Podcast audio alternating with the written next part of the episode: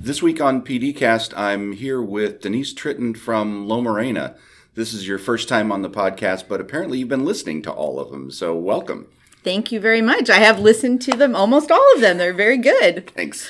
We appreciate that. Yeah. We appreciate all our other 12 listeners as well, too. So, um, the reason that I wanted to talk with Denise here is because you're doing a, a, a very, I think, unique and intriguing math curriculum that we really want to talk about and get some ideas for what other teachers could possibly do in this direction. So, um, first of all, would you tell us kind of your history and uh, your experience with Saddleback and teaching? Okay.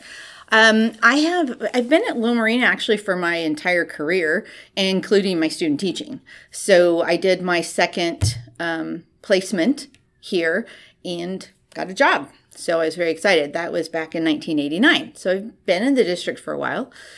I have um, three children that I'll talk about later. And so with those came some time off. So I really don't know how many actual full years I have, but I have been here in, te- in the teaching field for a while. And that long in, in the same district is impressive. So, Yeah. and the same I, school even. So, I, yeah, I commit. so you've I fully commit. you're you're what they call a plank holder. That's right. So you've been doing, and you've actually presented for us uh, for our Saturday summits. You've been doing something that you're calling the self-paced flipped classroom. So first of all, what what is flipped classroom? What is that all about, and and what made you think that that is a good thing to do? Well, I have, you know, I have the advanced math class, and one of the struggles that I was facing is that when I was doing, say, class notes with the kids, some kids were staying right with me uh, with taking notes. And other kids was like, wait, wait, slow down. Oh, wait, you're going too fast.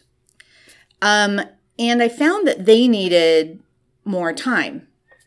I started to hear about six years ago about this idea of flipping your instruction, um, and that would be putting the like the learning time at home. So creating videos that have the learning in them.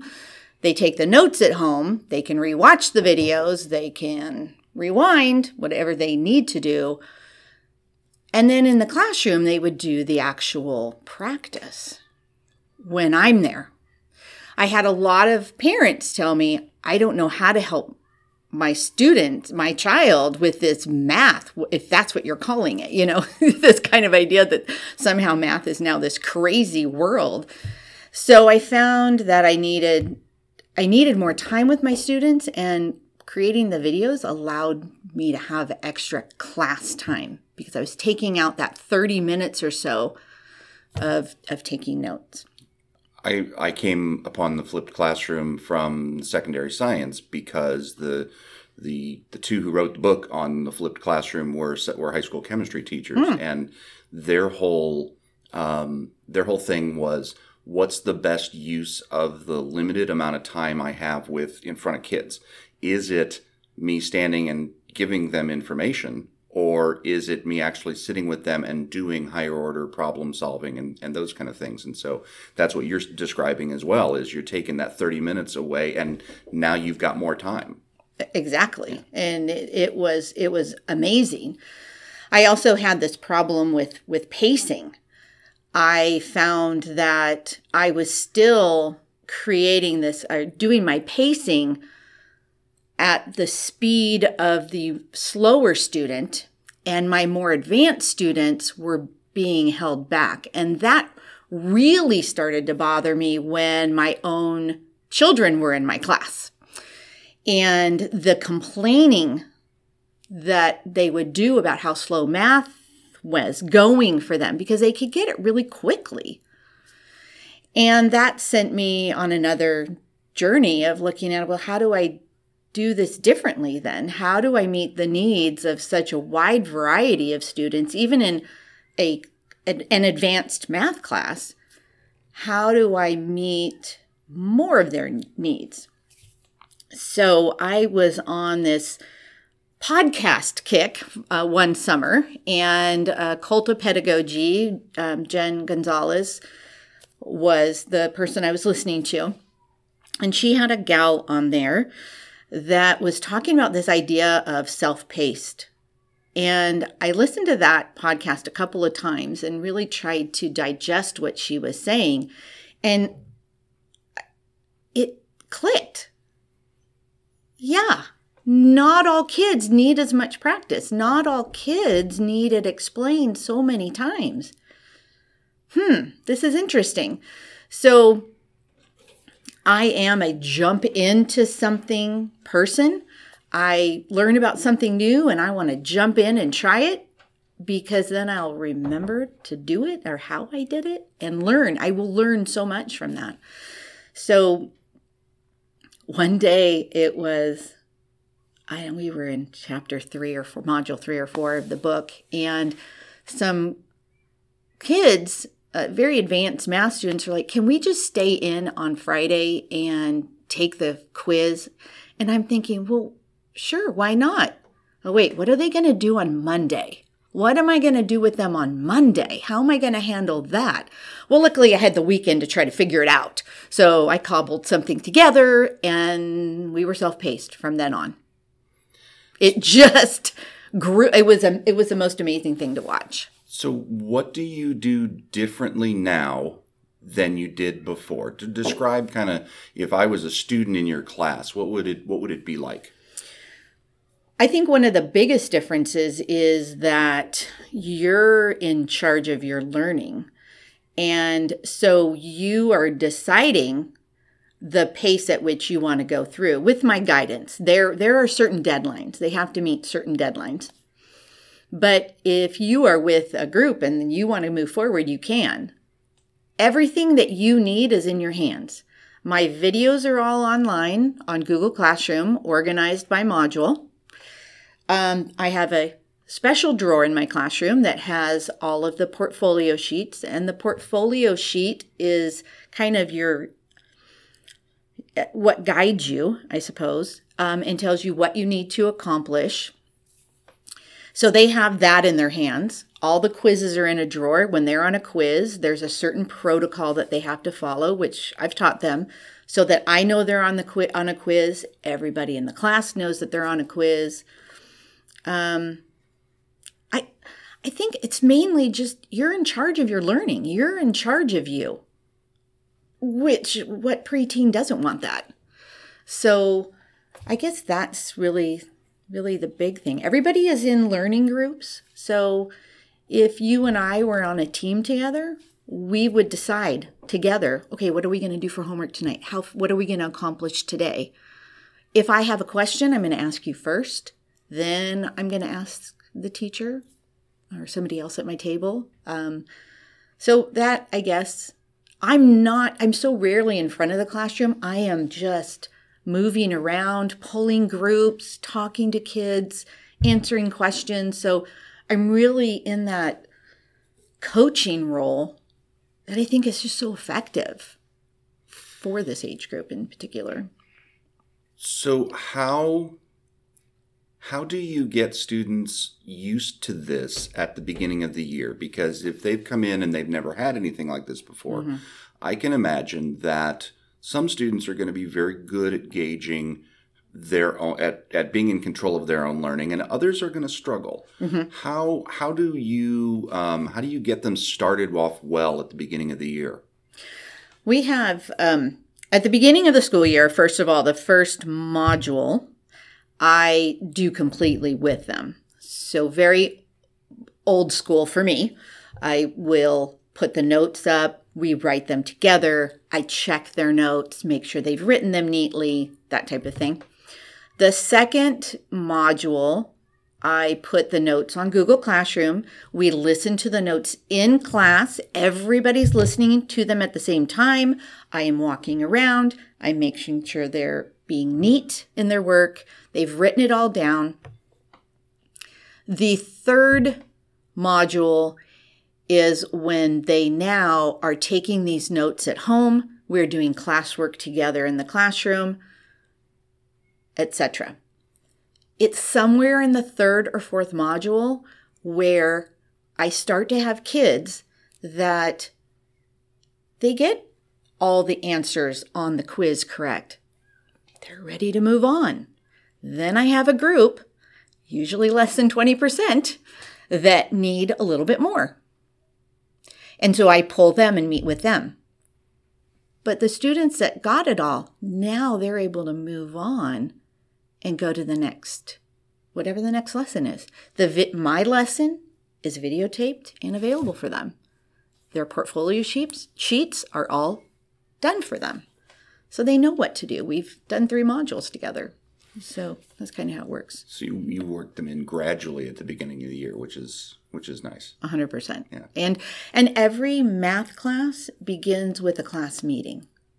So every math class, I am giving them feedback on okay, this is who needs to do which lessons. These are the folks that are meeting with me.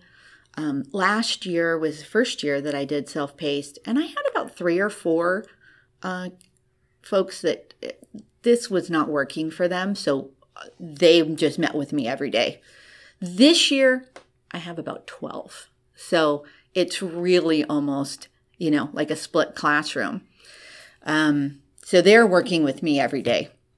But at least you're able to have the time to work with those 12. Yes. You're not you're not trying to do whole group activities all the time. Yes. And I am always encouraging them to break away from me. It's okay for you to go ahead. It's okay for you to stay after. It's okay to do homework. You may do that.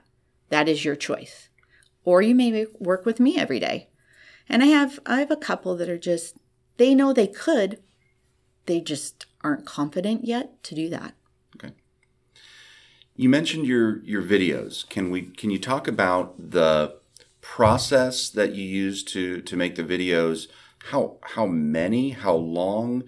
Um, how long did it take you to build up an entire library? What, what was what's that all about?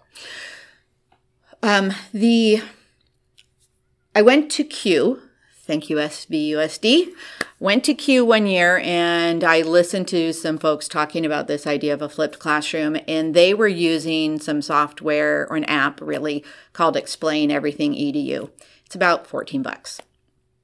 And because I knew I was jumping into this, because that's what I do, I I jumped into buying it. So I bought it. I had it on my my iPad, and that's really where I I began creating the videos. And I began the first year with the flipped classroom like mid-year. So I didn't make that many that first year. The first videos took me hours because I worried about every single little um, every single misspoken word. It was perfectionism, you know. And I finally worked past that because I don't have an hour or two hours to do one lesson. So with explain everything, it essentially is um, a like slides that you can sequence. So I would type everything up. I would practice what I was going to say, and then I would tape. I can retape a slide or a section. Um, they they have gotten pretty good at giving some editing tools. Now I can make a video in with the taping, maybe in 30 minutes if I need to. Um, so, but I have all of tape them taped now. Last year I went back and I retaped every single one because I had listened to so many podcasts and I wanted to be more intentional with what I was saying to begin each podcast or with each lesson and what I wanted to say at the end of each lesson. I wanted to be more engaging with my voice and do more drawing. Of course, I had to insert more pictures of my dog, Tashi, because Tashi is famous in this classroom. So I just tried to make them a little bit more en- engaging. We'll try to get pictures of the dog for the show notes. I have one. I might have 900. So what you talked a little bit about the that's the kids' response during the year. What about at the end of the year? Have you seen in the couple of years that you've done this? Have you seen a greater? Have you seen greater achievement on the part of the kids? What what results have you seen from this? I think the number one result that I have seen is a such a strong motivation, a motivation to learn math.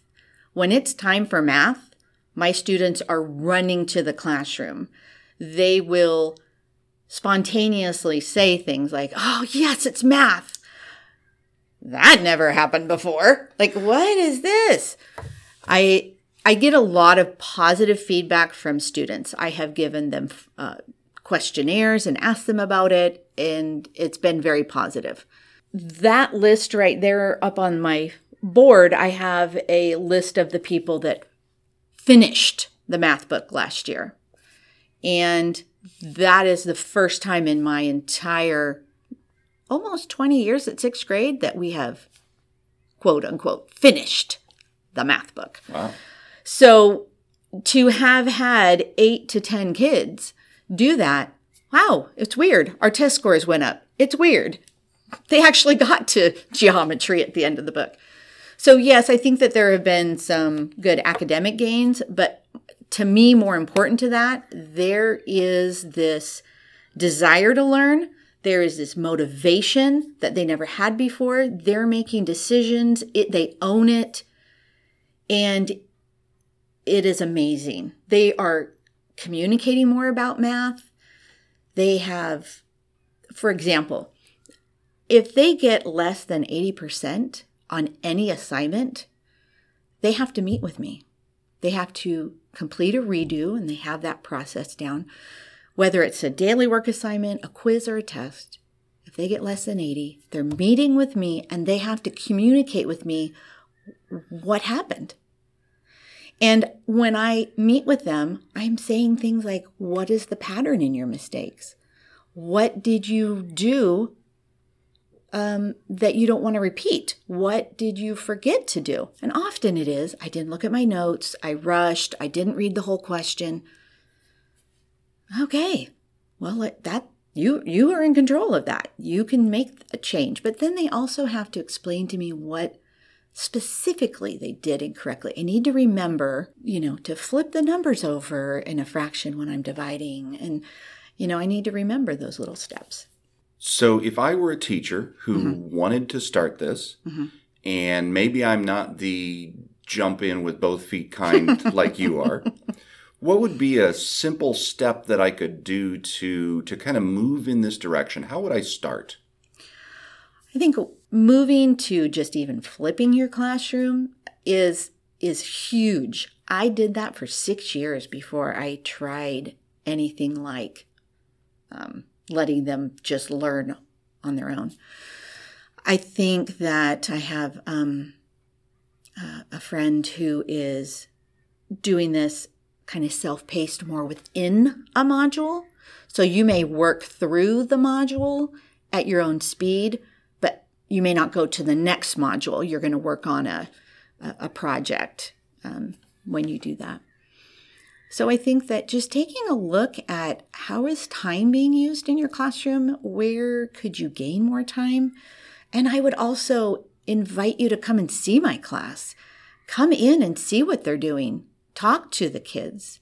Ask them questions. They will give you testimonials that you will not believe are coming from an 11, 12 year old. So come on down. Check it out. It's it's fun to watch. That sounds like a great invitation. So please take her up on it. Thank you for spending some time with us and telling us about your math. You're welcome. It's been fun. Yay.